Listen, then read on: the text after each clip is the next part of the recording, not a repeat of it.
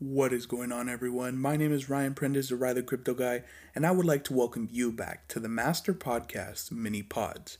In this episode, I go over what's in store for the crypto market in 2023, how big money is going to treat crypto, and what I believe every crypto investor should do over this next year. As always, if you have any questions, feel free to reach out to us at the Masternodes, and someone on our team will be happy to answer them. Now sit back, relax, and enjoy this clip from our episode Crypto 2022 versus Crypto 2023. I believe there's also going to be a lot of room for expansion, a lot of room for development, and a lot of room for general improvement with these companies. I can only hope for the best when it comes to these cryptocurrency exchanges, especially when they're centralized cryptocurrency exchanges.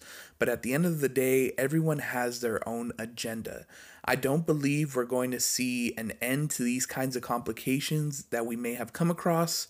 However, I do believe it's going to leave a lot of people to be more cautious about where they store their crypto. Most importantly, how they store their cryptocurrency. You know, and, and where exactly are they trusting their cryptocurrency to be staked, to earn interest, and to be held?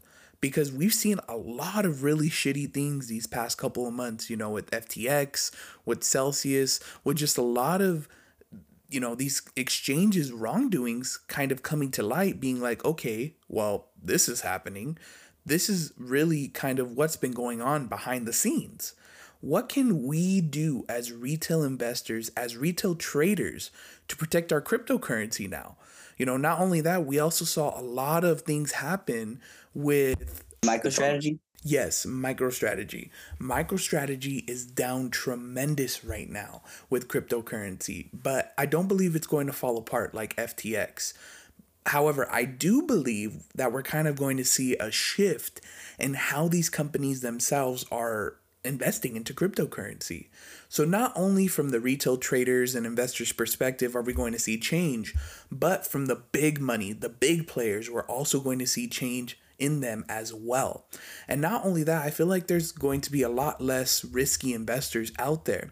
At the beginning of the year and even in 2021, we saw a lot of shitcoins kind of crash and burn. There was a lot of rug pulls, a lot of people made a lot of money, but a majority of people lost money in all these rug pulls and all these shitcoins.